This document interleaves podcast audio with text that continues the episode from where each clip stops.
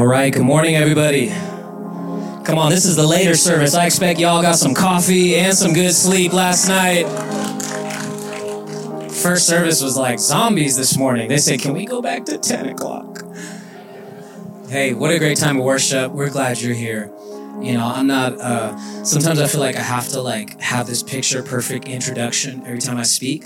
Um, but I'm one of those pastors that's just glad to see people. Like, I don't really like guilting you into coming. I'm just happy when you're here.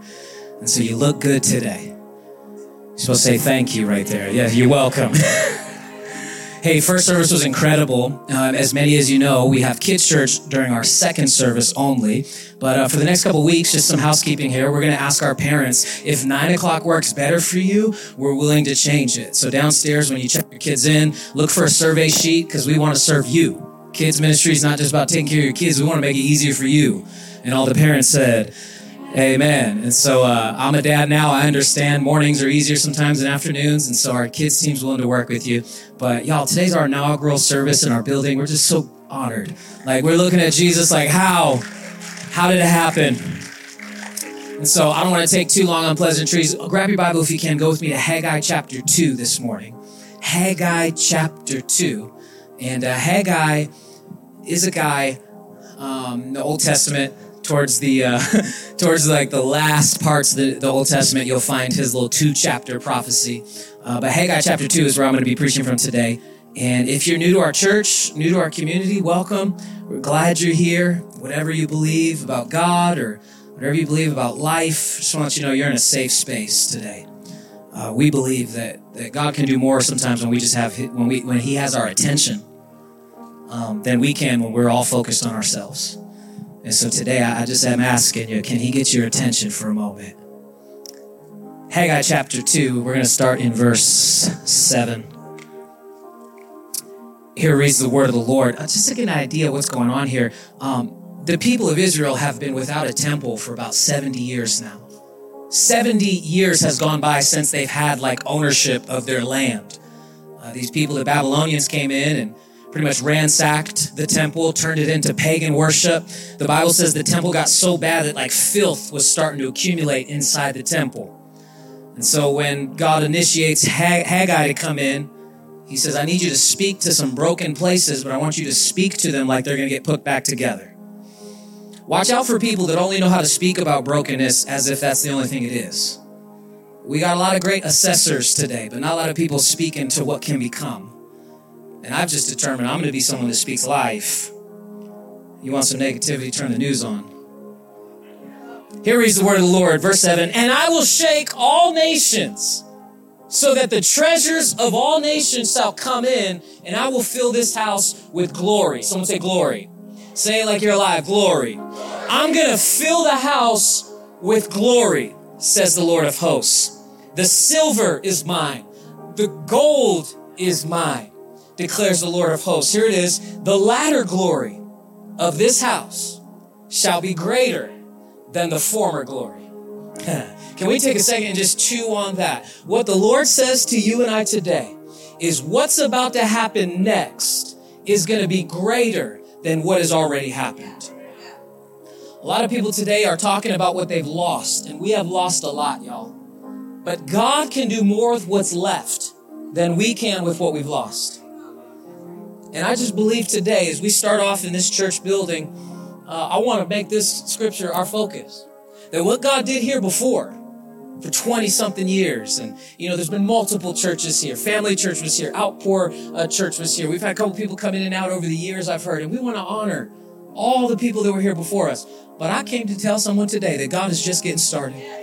And I came today to tell you if you've seen something before, you ain't seen nothing yet. I believe that there is something new I believe there's something fresh. And I believe whatever you used to think about God, today might be a day to kind of realign it into what the Spirit is saying to us. Amen. Let's pray. Father, help us today. Give us eyes to see, ears to hear. Lord, give us a heart that's ready to receive. Uh, we trust that you're doing something new in this service.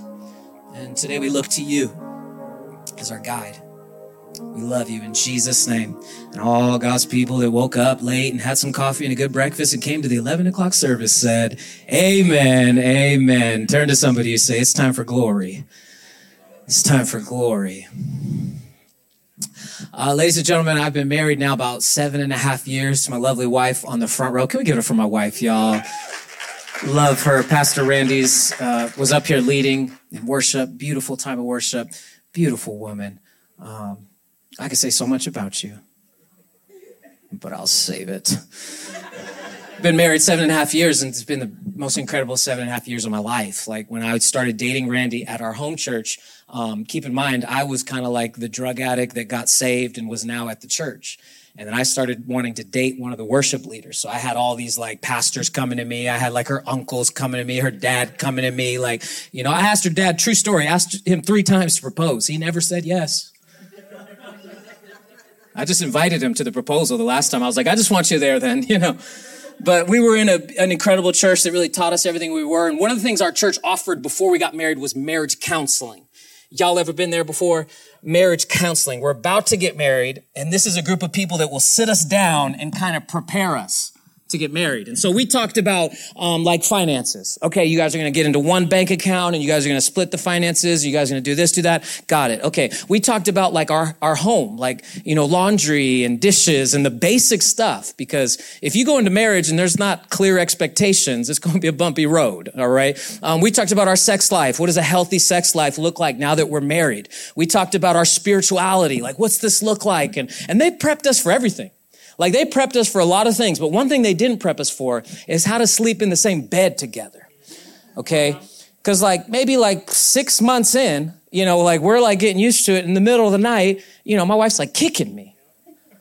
And I was like waking up, I'm like, so I did like any man would do. I just, you know, kicked back a little bit. You know what I mean? I said, kick back. And, uh, you know, kick it. And uh, she like, she like, you know, was like just in the middle of the night looking at me and I'm pretending to be asleep and I'm just like, oh, you know. So I fall back asleep. Next morning, wake up. My wife goes, did you know something about when you sleep? I said, what? She goes, you know, you, you, you talk in your sleep. I was like, well, you kick in your sleep, which is worse. but she said, no, seriously, you talk in your sleep. Like you're, you're talking, uh, but you're sleeping. And I'm like, well, yeah, that's how it goes. And, it hit me in this moment. What she was saying is, you're, you're saying things, but you're not really there. Like you're sleep talking. And I don't know about you, but I feel like this is a, an issue in my own life, even as a Christian. Like sometimes as a Christian, like I'm talking, but I'm not even really alert to what's going on. Like, can I, can I venture today that we have a lot of Christians that are good at the talking part? Uh-huh. Like I can talk, but are you awake? Are you present to what's happening in life? Are you aware of what's more important than other things? You know, uh, uh, like this has just been something we've been trying to figure out as a church is if we go through these church moments and these movements of church, may we never get so caught up in just doing the Christian stuff that we forget to be present and aware to what God's actually doing. Like today's our second service. First service, we had an incredible time in worship. You know, our kids team was in here because they serve our second service now. And just to see kids volunteers just worshiping God. Just to see our kids team getting filled with the spirit. And now they're down there with our kids giving them that same thing. Like it like made me go, oh, we're alive today. We're awake today. But there was just something I've noticed about how we can go through the motions without really being focused on the mission Another thing happened with my wife and I recently. Uh, we moved from California two years ago. Two years now I've been in Western New York, y'all, and I'm still here. Can't wait for the snow. All right. But we were in our house, and uh, we, have always lived in an apartment, so living in a house was new for us. And so one day, like we plugged in one of those air conditioner units into the wall. Because did you guys know this? Not a lot of houses have air in the houses. That's a West Coast thing. I was like, "Where's the air?" Um, so we plugged the air into the wall and we had one on this floor and then upstairs we had another wall plugged in. So I plugged it in here and downstairs. I put the power on and the power goes out of the whole house. And so like I did like what I normally do when there's a problem. I picked up the phone and called Randy. I said, babe, the power went out in the house. And she goes, well, just look for like the breaker. Like go find a breaker or something. And I'm like, great, breakers, that'd be easy. So, you know, I start looking through the house and yeah, you guessed it, no breaker. Like I'm like down in the basement. I'm like, you know, in some of the random closets. I'm like pulling pictures down. I was like, is there a breaker behind here? Is there a little panel behind here? And I get downstairs and uh, there was like these eight little like light bulb screw in things. Y'all know I'm talking about the fuse things, the, the screw fuse things. And so Randy's like, I never seen one of those things. So I did the next thing I did. I called Dave Voigt, one of our facilities guys here. I said, Dave, what are these little screw in things? He says, Well, let me come by and take a look at it. So he comes by, he looks at it. He goes, Oh, these are fuses. I go, Oh, great. He goes, You just need to screw a new one in and you're good to go. I'm like, Great. Where's it at? And he says, Oh, well, you gotta, you gotta actually go do that. I just came to, you know, tell you what's wrong. And I'm like, Okay, so we still have no power though. He's like, Yeah, you're gonna have to, you know, go and do it. And what Dave was telling me was he was assessing the problem, but he didn't actually bring like a solution. Like he didn't actually have an answer. He said, Well, that's on you now. And I've noticed this again about our culture and our Christian faith. A lot of great assessment about what's happening. You know, we got these spiritual words and these gifts, and don't you know that this is what Russia means? Don't you know that this is what's happening in America? Don't you know that this is where the world is going? Everyone's assessing the problem, but I don't see a lot of solutions. Like, even in our Christian faith, we're really good at recognizing what's wrong with everybody else without actually giving them a pathway or a place to take their issues. And I just want to encourage someone today, no matter what you're going through, God invites all that stuff. I used to think that my sin was like too big for God. I started coming to church when I was 21 and was, you know, doing drugs in the parking lot before I'd walk in the building. And I was just like, why is everyone so happy? You ever been there before? Like random people are shaking your hands and like people are like happy. And I just remember coming into church and I remember seeing people like jumping during worship and I'm like, okay, listen, like I'm not here for, you know, aerobics or anything. Like, what's the deal? And, and then I, you know, I started saying, well, that guy's over there crying. Like, look at that guy crying, you know? And then saw the person on stage that was singing drop on their knees. And I'm like, huh, a little bit much, you know, don't you think? Like, my gosh. And, and what was I doing? A lot of assessment without actually really knowing what's going on. Ooh, can I give you some advice? Before you assess something spiritual, be willing to go a little bit deeper in your own understanding of God first. Because I'm quick to tell people what's wrong with their faith before I actually explore and investigate mine. A lot of great assessment in our world today, but not so many solutions. In the story that we picked up on, the Bible tells us that Israel is God's chosen nation. Okay, from the beginning of time, he has had a heart for these sacred people. These are covenant people with God. If you are Jewish today, you're Jew, um, you are in covenant relationship with God. Because of Jesus, anybody that's not Jewish has access to that now. Because of what he did in the New Testament now, God's chosen people, Israel, that same privilege they have is available to all. But it's important you should know in the Old Testament, God really cares about Israel. So the Bible tells us that they start worshiping the Lord and they're setting up their temple and, you know, they're doing everything right. And every now and then there would be like a priest that would maybe take the money that was supposed to go to God and then like he would kind of use it for himself. Or like people would come in with their sacrifices and they would bring a bull to sacrifice. Aren't you glad we don't need to bring sacrifices to church anymore? My goodness, I was getting anxiety just with all the people in the atrium. Imagine animals and stuff.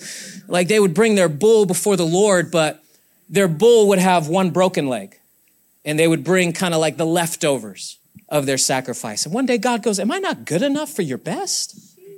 You guys are giving me your leftovers. You're giving me what's left rather than giving me what's first. And eventually he starts warning them.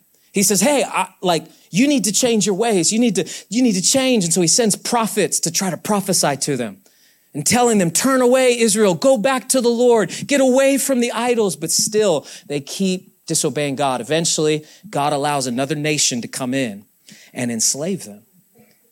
The Bible says for 70 years, Israel is enslaved by Babylon. Babylon takes over their temple, turns the house of God into their pagan ritual place. They, they start, you know, going after all, all these other idols and all these things. And eventually, the people just get used to growing up in the ruins. The temple's been torn down, but yet they get comfortable in the ruins.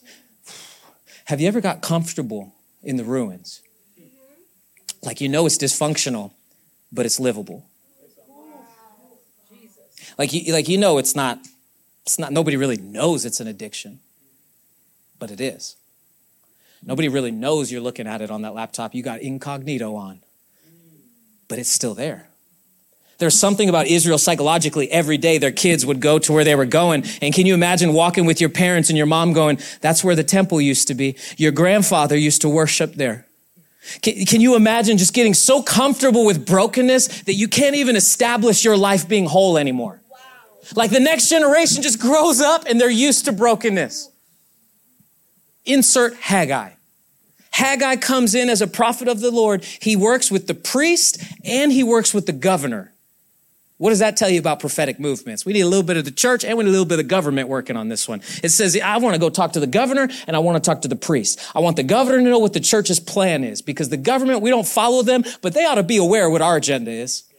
They ought to understand that if it comes between the people of God, we're willing to do whatever it takes to get Jesus to people. Like, yes, put laws in place and all that stuff, but the moment one of those things contradict that book, we have a choice to make, friends. And so there was these people and they were kind of like not sure what was going to happen. And Haggai says, let's get the governor, let's get the priest, and he gives them a word. And Haggai's word is what this temple used to be is nothing in comparison to what it will soon be. What God is about to do next is greater than what he's done before. Now, this is kind of something that's challenging, though, isn't it? Because if you're currently looking at your life, it doesn't look greater. Like under the sound of my voice, me saying that what's next is greater than what was, you're looking at what is and you're saying, it's not greater. What I've learned about God is when He wants to display His glory, He mixes it with a little bit of our messiness first. And sometimes God wants to use the broken things in your life to reveal that He's the one that puts it all together. Sometimes He allows us to be at the very bottom so we can realize that He's the only way up. Uh, C.S. Lewis has this one quote where C.S. Lewis said, There ought to be no such thing as a Christian that looks down on someone else. And they were like, Why? And C.S. Lewis said, Because without a Christian, I mean, without Jesus, a Christian knows they're at the bottom. Anytime you see a Christian saying, Oh, I can't believe you do that, they are forgetting what Jesus did for them. Can, can we be a church that's like that? That regardless of who walks through the door, you don't know the devils they had to fight just to get in the door. You don't know what they had to do just to make it to church. The last thing we're going to do is sit there and say, Oh, you're not worshiping. You're not standing. You're not. No, we're just glad that someone's in the building. The past couple weeks have been uh, life changing for me, if I could be honest. I was at a conference in Portland about two weeks ago and maybe six, seven months ago, I signed up for this conference and I told my wife, I want to go by myself. Like, I want to go meet some new friends, but I feel like I need to be with God. Like, I feel like I need some alone time before we get into this thing. And so the first night of the conference, you know, they do an altar call for people that need prayer. And I didn't, I was like, I couldn't think of anything specific, but I'm like, I need God. And so I came down to the altars and I had pastors lay hands on me and, you know, people I look up to speak into my life. And just want to start by saying, I hope you know, like, your pastors are being pastored. Like I give altar calls, but we all the time are like, well, where's our altar call? And so just so you know, you're in a house that we have a pastor. We have people that keep us growing as well. And so I'm at this conference and, and, and just this like incredible moment where a guy comes up and he was talking about uh, AA. He was talking about Alcoholics Anonymous. And he was just saying, well, like what a change it made in his life. And, you know, he started saying that they hold AA meetings at their church. I'm like, oh, that's cool. He says, yeah, so our AA meetings are down in the basement. And he goes, we tell people if you want to hear about miracles, go upstairs. If you want to see them, go downstairs. And so, like, you know, he's breaking down AA. And obviously, if you've ever heard of anything about AA, it's pretty like, sometimes it can be pretty intense in a sense that if you're in recovery, you are so dependent on the program like in a circle, we work with addicts here and people in recovery, and it's like the life, most life-giving ministry I've been a part of. And it's like we sit in that circle, and there's not one person that sits there and goes, "Oh, I'm at, I'm at the lowest," without another person saying, "Yeah, us too." But one thing I love about Alcoholics Anonymous is people are so like, "I need the program, I need the program, I need the program." They're utterly dependent on it. You can't go into an AA meeting and fake it. You can't go into an AA meeting and try to be something you're not because without the program, you don't know who you are. And I was just like, man, wouldn't it be cool if the church was more like AA? Not in a sense that we hit the same stuff, but that we're just as desperate and dependent on God as an alcoholic is on a program. The Lord spoke to me in Portland. He says, Billy, if the church is going to be more like AA, then the Christians have to start being more like alcoholics. And not in a sense that we have addictions, but that we are utterly dependent on God. That we are so vulnerable in his presence. You ain't trying to look cute for no one when you come before God because you need God. I don't need someone to say great outfit. I don't need somebody to say like it's all good. Like I need God right now. Maybe the reason why we're stuck in our issues so long is we're going to the wrong people before we go to God. We go talk to somebody else about our issues before we talk to the one that fully knows us. Who am I talking to? You know, God knows everything about you, and He still wants to use you. Like, your coworkers don't know everything about you. If they did, they might not want to work with you. But God, so rich in His mercy, thank you, Holy Spirit, so great in His grace, He sees everything about you and says, I can do something with that. Everyone else counts you out. God says, I can work with broken people. I'm not concerned about the brokenness. I'm concerned that they're going to think they're the ones that put themselves back together. So Haggai speaks directly into the chaos, directly into the issue. And he says, uh, uh, the next thing is going to be better than the last thing. And he speaks over them. And he gives them some instructions, though. He kind of tells them that they need to go up to the hills, get some trees, come down, build the house. Like there's instructions, but it starts with a vision. God gives them a vision, and then there's a vow. So God shows you what your future could look like, but then he kind of expects you to take that step. Does that make sense? Can, can I illustrate this for you? There's a story in the Bible where Jesus is walking on water. Y'all ever heard of this story? This is like even atheists know this story. Like the Bible says that Jesus is with his disciples. He says, get into the boat and go to the other side. And while they're uh, in the middle of a storm, they're in the boat. The Bible says Jesus comes walking on the water. And it's a beautiful picture of the gospel. Like when we're in the middle of a storm, we serve a God that comes to us. He doesn't wait for you to get yourself together to go to Him. He doesn't wait for you to stop your little addiction or stop your little thing. He says, bring all that stuff because I'm going to come and meet you right where you're at. So the Bible says he, he comes and meets them. But then you remember what he says to Peter? Peter goes, Lord, is that, if that's really you, let me come to you. Jesus' response is one word. He says, Come. So the first step was on Jesus coming to where he was at. But don't be mistaken, friend, there was a step that he needed to take. There was a moment where he saw Jesus in the middle of his problem and he could easily just keep assessing, assessing. Remember what they called him? They said, it's a ghost. Great assessment. Incorrect, but great. How many people today look at Jesus like a ghost? He's there, but is he really there? I can kind of see him, but is he really doing something? There's a moment where he expected Peter to take a step, and I think he's calling some of us to take a step today. I was asking this question recently. Very simple question How do people change? When we look at the issues in our life, when we look at the issues in ourselves, most of the time it's we're waiting for the situation to change before we're willing to change ourselves. A wise man doesn't just complain about the situation, he makes the changes within to adapt to the situation. So I can't control what people say about me, but I can control how it affects me. And I can't control who gets offended or who feels left out, but I can control whether or not I respond in the right way. Are you following me?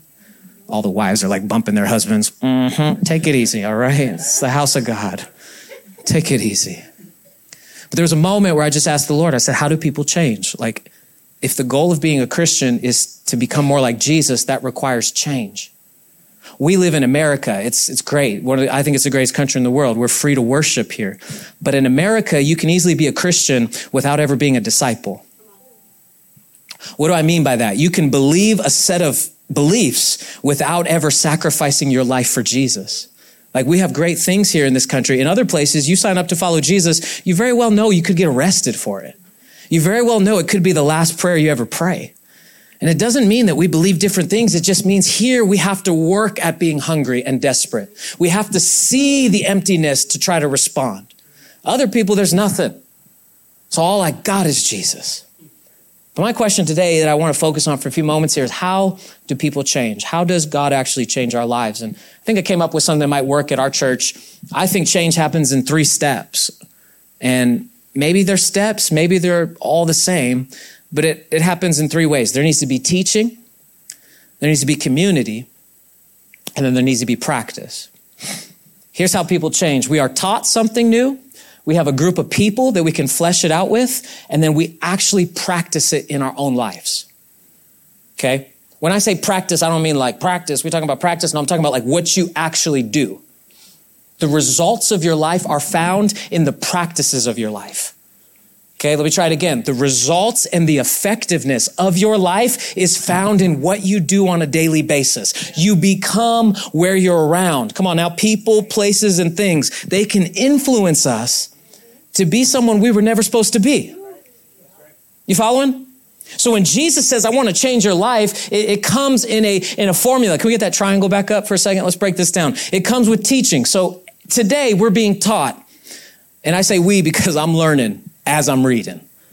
We're being taught. We're sitting under teaching. We're sitting under the scriptures. God is showing us the life that he's promised to us. Now, if that's all you do with it, and you hear teaching and then I'll see you next week, that might not have a greater effect as if you implement some of these other things. So what if you got some teaching, but then after church or this week you sat down with your community?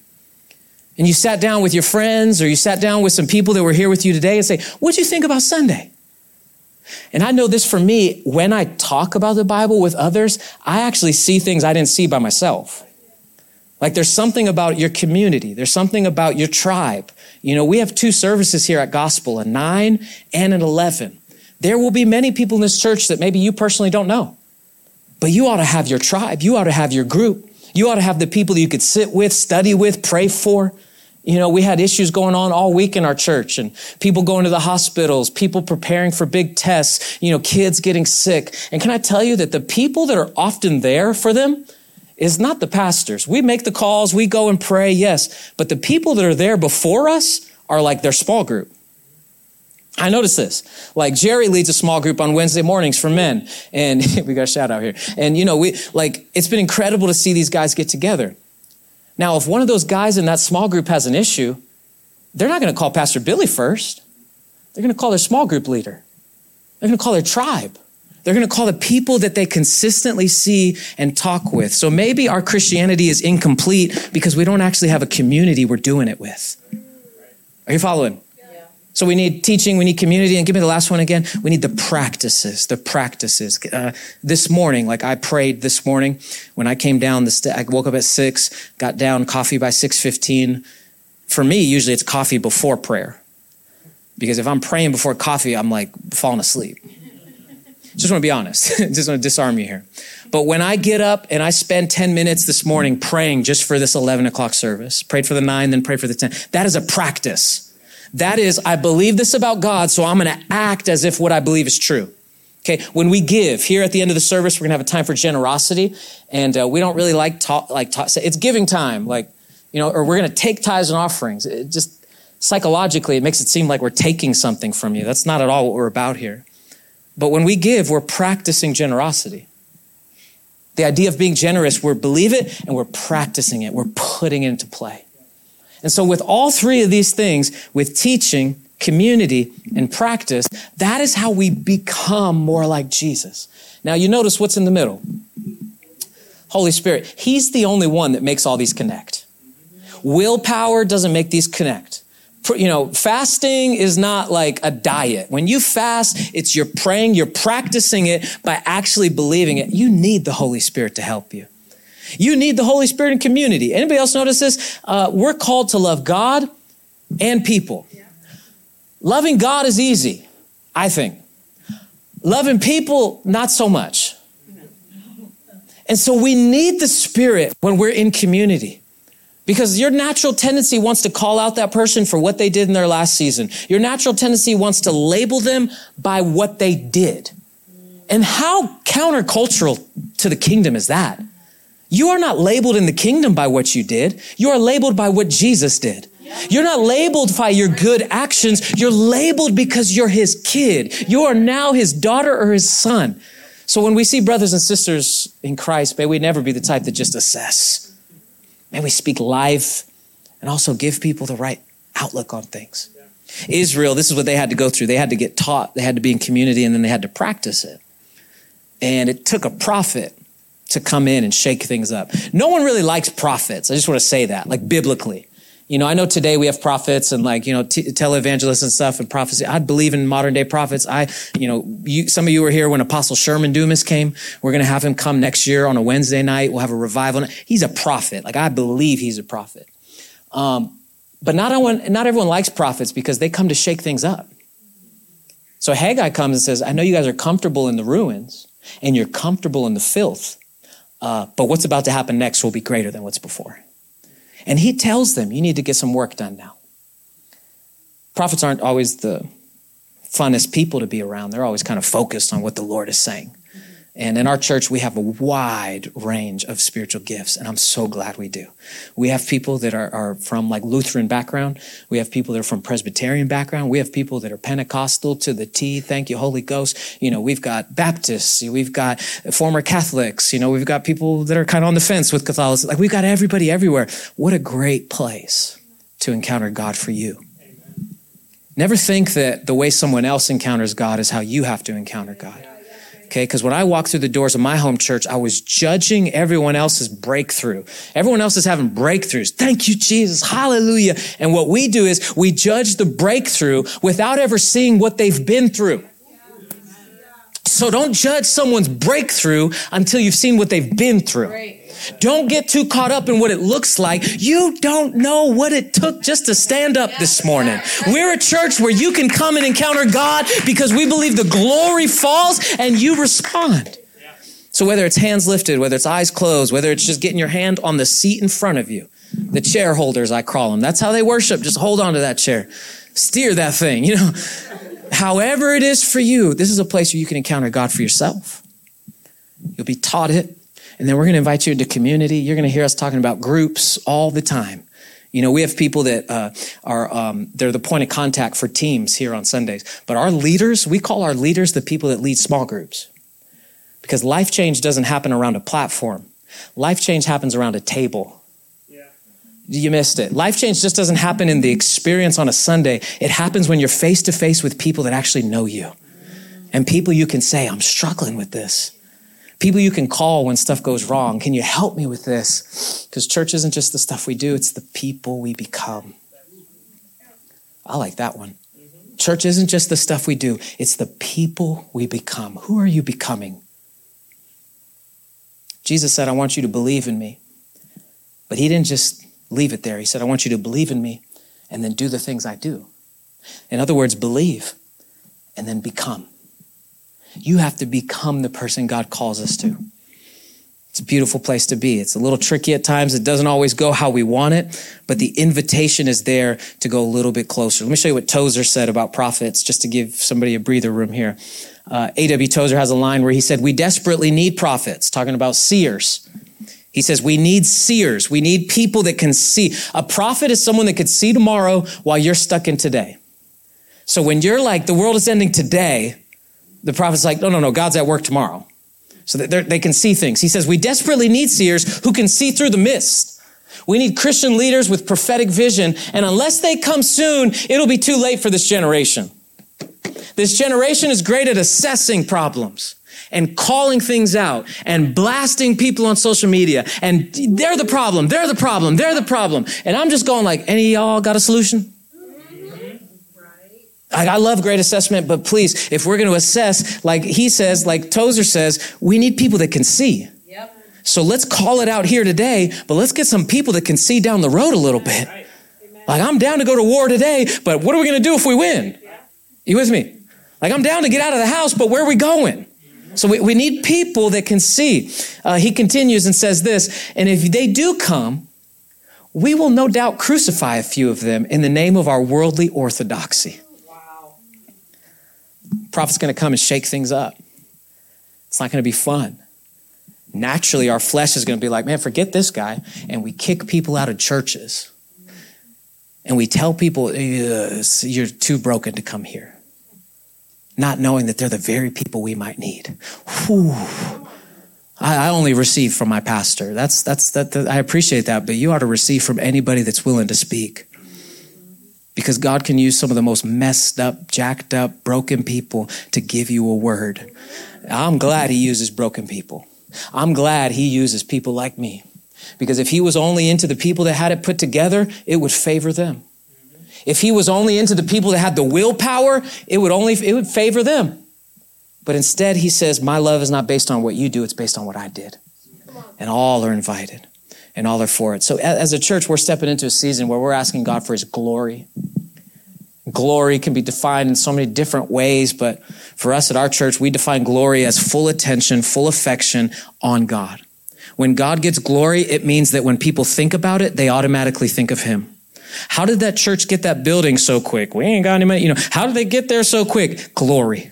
Because God's involved. Well, how did that marriage get restored? I thought that it was over, that he did this, she did this. I mean, how is this actually happening? Glory because God's involved. Uh, my daughter is a year and a half old today. A miracle. Every time I see her, I think when I was told I couldn't have kids. I was told when Randy couldn't have kids for six years, we prayed. We had hands laid on us. We gave thousands of dollars just by faith. Like, we're going to give a miracle offering and believe for a baby. No baby. Another year, let's give it. We're going to trust God. No baby. Today, can I tell you, every time I see her, I see glory. I see glory. What glory does God want to pour out in your life? Because I've, no, I've noticed this about glory. Glory can be gory. That's kind of dumb. Used to be a rapper, y'all. But glory can be something that you don't expect it to look nice and put together. Sometimes it's a little messy. Sometimes it's a little fuzzy, but it always results in someone looking at God and saying, Oh, he's real. He's real. So I want to give you three things about glory real quick. Fun fact, first service didn't get this. We switched it all second service because I think there's somebody that needs to hear some of these points. Uh, so first of all, a couple things about glory. Number one, glory is for God. Let's start with that. Glory is not about you. Let me just start off our church service by saying this church ain't about Billy. This church isn't about Randy. It's not about the things that we really do well. This church is here for God. This house is for him. When someone says, look at gospel, they're growing so fast, be like, God. Yep. Well, I really like how you teach the Bible. I'm flattered. God. Yep. Like, I can't believe that this place is like this. I know. God. Because glory's for him. Here's the problem. We think glory's for us. So we say, that's right. Call me pastor. You'll never hear me ask to be called pastor. Those that do call it, thank you. It's honor. I get it. But like, if I have to ask you to call me something, I haven't earned that respect. So like, what good is it to look for titles when God's not into them? He wants to know, can I pour my glory out here? Can, can, can, I pour my spirit out here? Is there any room for my glory to exist with you? Because if it's all about you, I don't know if I want to be here. Huh. Consider even down to how our Lord came into this earth. The Bible says that Jesus was prophesied that he would be born of a virgin. Now, for skeptics and any doubters or atheists in the room, like this is where a lot of people go to. They're like, virgin birth? How? Yeah, right. And that's where it's like, you know, it's God. Um, but listen to just even the fact that Jesus would come through a virgin, a virgin untouched by man. even how he was born, he was showing us how we should steward our churches, untouched by men. Ah, may this place always be where we take our hands off the wheel. And if God is switching it up, we trust him. We keep our hands off it because he's the one that gets glory. God, glory's for him. Even the Bible sometimes, I read the Bible like a preacher. So naturally I think like, oh, this is a metaphor. And it's like some of the Bible stories are not about us. You, know what I'm saying? Like David killing Goliath is not about, I'm going to go kill a Goliath. Yeah, it's a great metaphor, but that is a picture of how one man defeated one thing that set free an entire nation. One man took down a giant that set free the whole nation. Just like one man took on death and set whole the whole world. Are you getting it? Everything points to him. So glory is for God. Secondly, second thing about glory is number two, glory attracts resources. So Haggai gives the people of Israel a word. He says, I want you to go up into the mountains. And when you go up to the mountains, you're going to find trees. And when you find those trees, I want you to cut them down and bring them to build the house of God. They never spent any money. He just said, go up there and get what's already there and repurpose it for my glory. Stop complaining about you don't have the things you need when God can do more with what you got. Yeah. Are you following me? Uh, this is what T.D. Jakes said one time. He was in this deep conversation with somebody, and they asked him, they said, You know, Bishop Jakes, what do you think uh, about how God uh, provides? Like, give us a thought on how God provides for you. And Bishop Jakes, he leans over, and if you ever listen to T.D. Jakes, like, he's, you know, and he says, uh, Well, God doesn't make furniture. Puts the mic down. I'm watching on YouTube, like, what? The guy continues and he says, Well, what do you mean? And he goes, Have you ever thought about how God doesn't make furniture? We make furniture. It's like, Yeah, God makes trees. God creates things and then expects when his people want to bring him glory, they will go get what's already there. And they, they, they're not going to sit there and say, God, give me a chair. They're going to say, God, where's the trees at? when we first got into town, I remember getting with our team and I was like, Lord, send us a team. And I felt like God say, develop the ones that are there. And I was like, yeah, but they don't really get it yet. You know what I mean? Like, give me some people that get it. And he's like, why are you complaining to me? Why don't you go have lunch with somebody that you're not used to hanging out with? Ask them some stuff. Well, why don't you go around, get around somebody that's a little different, and then you'll see what I'm actually doing are you with me? Glory attracts resources. When God's getting glorified, the resources will come. Yeah. Like this building, we're trying to raise money till the end of this year to pay off this building. And, and people, you know, people were tripping. Like the building, I think the total cost is like 250 grand. And, and people, 250 grand. You got to remember where we were looking for churches in California was like 3 million. So where one person is stressed, someone else is blessed. Are you with me? Like we're like, this is a miracle. But I just know this if we stay focused on the right thing, the main thing, God's going to provide. Two years we've been living in Fredonia. We've yet to see him forsake us. Not because, you know, we're the best stewards and we got the right strategy. It's just because he's faithful when he's getting the glory. Yeah. Huh. He's going to be the one to take the credit. He's going to be the one to take care of the bill. I say it like that. I was talking to a, a, architect recently, and we have plans to remodel this. You know, we've got like a 10 year plan here, how to expand it, how to make things better how to really bless this community that's right here. Like we got this vision for it. And I was talking to one guy and he starts going off the architect numbers and, you know, he's like, well, you know, you're looking at this, you're looking at that. He goes, you know, for a new church, it's just very interesting that you're kind of like already looking at renovations. Like it's just a lot of money. And I was like, I know, I know a guy. he's like, what? I go, I know a guy that's going to pay for it. Like, and he's like, well, can I meet him? You know? And I said, no, I just know that when the people are in the will of God, he takes care of the bill. Yeah. My pastor used to say, maybe that's where I get the rhyming thing. He used to say, if it's God's will, it's God's bill. And so we'd be in these meetings and he'd be like, here's what we're going to do. I'd say, how? How? That's not for you to worry about. That's for God to worry about. Let's just keep loving people well. Let's keep inviting anyone that's willing to come. Let's keep speaking life over the dead places in this community. Watch on a Tuesday or a Thursday, you see something bad in the community, be that person that can assess it, but also can speak well and can say, well, I don't know what this town's been through. I don't know what this person really had to go through. I'm judging one reaction when I don't really know the whole story. Sometimes it's easier to excuse yourself from the whole story because you won't have as bad judgment. if I see somebody and they're not opening up to their life to me, I'm going to see them speak best, the best about them. I'm going to see the possibility in them. Someone else comes and says, you know, there's, there's this girl over here. She's bad news. I'm say, I don't know her like that. I don't know.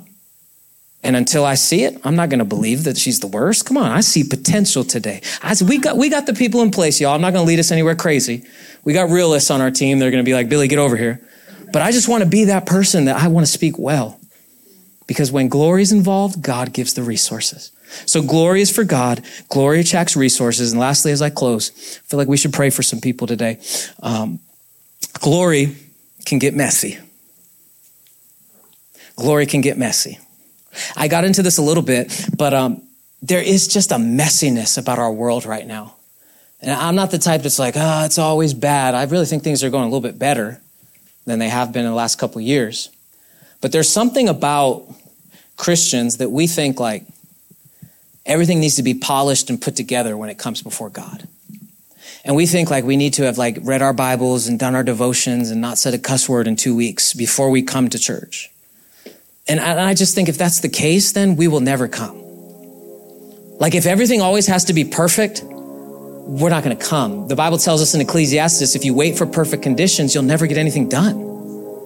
If we're always like, well, when it's right, when the time's right, when my schedule works, when my money's right, when I got a plan here, if it's always about waiting, it'll always be waiting. But I just know there's something special about our mess mixing with God's glory. Almost as if like God's glory has a way of kind of like eclipsing our mess to where it gets to a point where like if I were to take this whole sermon to tell you all of my stuff, you would sit here and go, how are you still here today? I think if any of you came up and grabbed this mic and were to testify a little bit, we would all sit here and go, How are you still here today? It wasn't because your life was broken, because there's a lot of broken people. But you're here today because you didn't sit in the brokenness. Yeah. You're here today because brokenness might have came and tried to label you, but you made a decision. I'm going to pick these pieces up and come before God with them. Because church is not the place where you come put together. It's the place you get put together. This is the place where we're formed into his image. Paul said in Galatians, the Apostle Paul, he says, I can't rest until I see Christ formed in you. Formed, formed. Galatians 4, formed in you. He says, I want to see Jesus formed in you. Well, I'm a believer, Billy. I, I go to church, I'm going to heaven. Yeah, yeah, but heaven is coming to earth now. We're so comfortable knowing we're leaving earth going to heaven, but heaven is coming to earth now. Do you want to be involved with that? Like, there's something special about that. There's something to notice about that. Just coming before Him and saying, My broken pieces aren't going to stop what you can do. My broken pieces are not going to come before your glory. It says He turns our ashes into beauty, He turns our brokenness into His glory. And I, I think whatever your view of Jesus or your ever, you know, your view of church is, I think there's one thing you can't forget about the gospel story. Jesus got all the glory, right? He, he raised from the dead. And, and I think we like picture, like we picture like this like like perfect image of someone like floating out of the grave or something, you know? And then like he's before his disciples and he's in his glorified state. And a lot of times we focus on that glory. We're like, look at Jesus resurrected. Wow. King of kings. Amazing. Lord of lords. Incredible. But we forget about what he did on the cross. And that glory only came because of the mess that happened on the cross. Resurrection only came because there was death. I want the resurrection. Okay, are you willing to die? Because we want the benefits of discipleship without really noticing the cost of discipleship. We want the blessings of God without the actual sacrifice and commitment to it. I want to see Him pour glory out into this building, but I don't know if I want to fast for it. Like, I want to see us raise $250,000 to pay off this building. Y'all, we're already raised like 70 of it. Like, I want to see that, but I don't know if I'm willing to pray. So we want the benefits without the cost. You know what the cost was? Jesus got nailed to this cross and he got put up. And beside him was one robber, and on the other side was the other robber. And one of the robbers was like, Why don't you save yourself? Like, if you're really the Son of God, get down off this cross. And the guy on the other side yells at his, his dying robber friend. I don't even know if they were friends, but he just says, Haven't you any respect? He goes, This man did nothing wrong. And the robber said, We deserved our death, but he didn't deserve it. This is where I'd like to insert a phrase Jesus didn't just die for you, he died as you. He took your place. Because let's be honest, God is holy. We cannot be in his presence unless we are made holy. I've been trying my whole life to get holy on my own. It hasn't really worked. You know how something gets holy? It gets set apart. It, it gets labeled. It's set as something different. Uh, you know, when I used to work valet parking, there was always an issue with the refrigerator. Okay, people would bring their lunches. Everyone puts their lunch in the food, you know, into the fridge, and then you come back and someone would take a bite of your sandwich. Or like some of y'all that work, you know what I'm talking about. Bring your food, you put it in the fridge, and then someone would open up. Now let me get this, and then eat it. What do you do to make sure that no one takes your food? You write your name on it. And when you write your name on it, you just sanctified it. It has now been made holy. It's now, because it has your name, it's set apart. When Jesus was on that cross, his name was written on your life. That when someone comes in now and tries to mess with you or take something from you, they see his name has been written on you. Second Corinthians 5 says, He who knew no sin became sin so that we could be righteous, so that we could be sanctified. So glory is messy because our God is holy. Glory can get a little funny sometimes because our God sees the end picture in mind. Today's the foundation for glory in this place. And God is going to pour his spirit out on anybody that's willing. Starts with us first recognizing we need his glory. We don't need credit. We need his glory. I want to pray for two groups of people today. The first group, you've lost attention. Just not interested anymore. I, I'm not paying attention anymore. This is not to clown you or anything. This is just life in general. It's just, I'm not really, not really there. I'm here, but I'm not here. Second group is you've lost affection. You just don't even love anymore. Same kind of thing, but I feel like if that's you today, you feel like you need some attention in your spirit life or you need some affection, you need to develop that love again. Um, I want you to stand on your feet if that's you. Just say, I've lost attention today. I've lost affection in my life. There's just something that I need to respond to today. I'm, I'm just not seeing it. Thank you. Lord, I pray. Just, just you two, huh? Come on, can we stretch our hands towards uh, these ladies here? Lord, I pray in this moment you'd pour out glory on these two ladies. Lord, I pray that where attention has been lost, you would restore focus. Lord, I pray that where people discounted and labeled, I pray you would do again a new label over their life today. No longer are they called by what they did. Today we call them your daughters, we call them your kids because of what you did.